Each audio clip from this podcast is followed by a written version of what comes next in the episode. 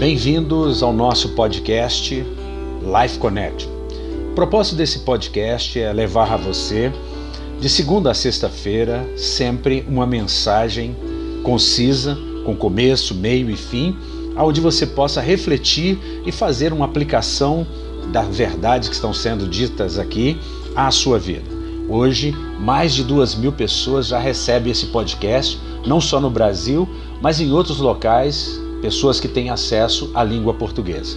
E é para mim um privilégio, uma alegria saber que nesse momento de pandemia, de dificuldade, a voz, a minha voz, ela chega ainda a muitas pessoas, levando graça, fé e esperança. E vamos então continuar falando sobre isso.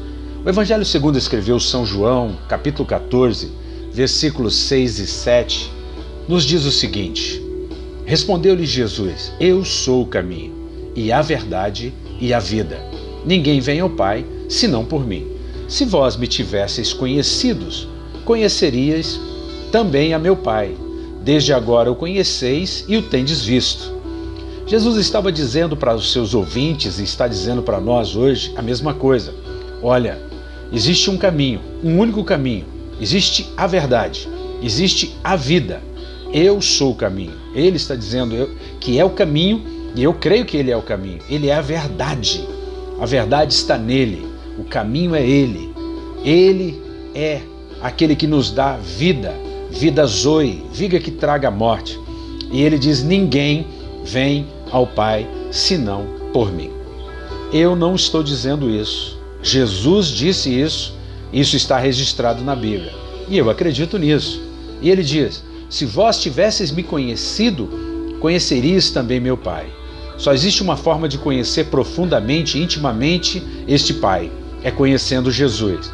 Porque assim como Jesus é, Deus é. Assim como Jesus é, nós devemos e somos neste mundo, segundo 1 de João 4,17. Portanto, quem conhece Jesus, conhece o Pai, sabe do grande amor do Pai. Jesus não é diferente do Pai.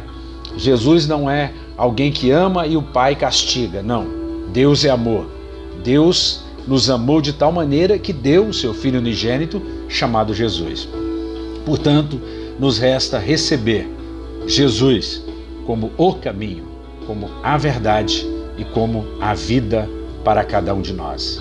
E fazendo isso, recebermos plenitude de vida e de graça. Que você pense nisso em nome de Jesus e receba de graça o maravilhoso presente da vida eterna. Um beijo grande no coração. Até o nosso próximo encontro.